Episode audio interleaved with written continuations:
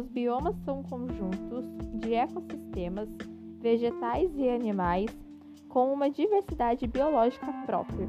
Segundo o I B G E, no Brasil, há seis tipos de biomas continentais e um bioma marinho e aquático. Vou falar sobre cinco tipos de bioma. O primeiro é a caatinga.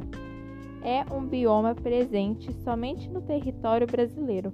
Recebeu este nome devido a ficar esbranquiçada e acinzentada. O segundo bioma é o cerrado. É a segunda maior formação vegetal do Brasil. Antes de ser devastada, ocupada numa área enorme. Atualmente só ocupa vinte por cento no total.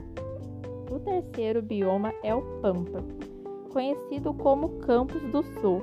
Este bioma ocupa uma área de dois por cento do território nacional. Tem uma vegetação campestre.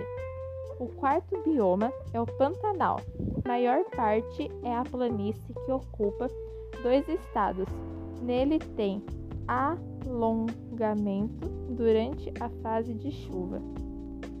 Mata Atlântica é o último bioma, rico em biodiversidade, que ocupa cem mil quilômetros, uma das mais importantes biomas já falado neste podcast.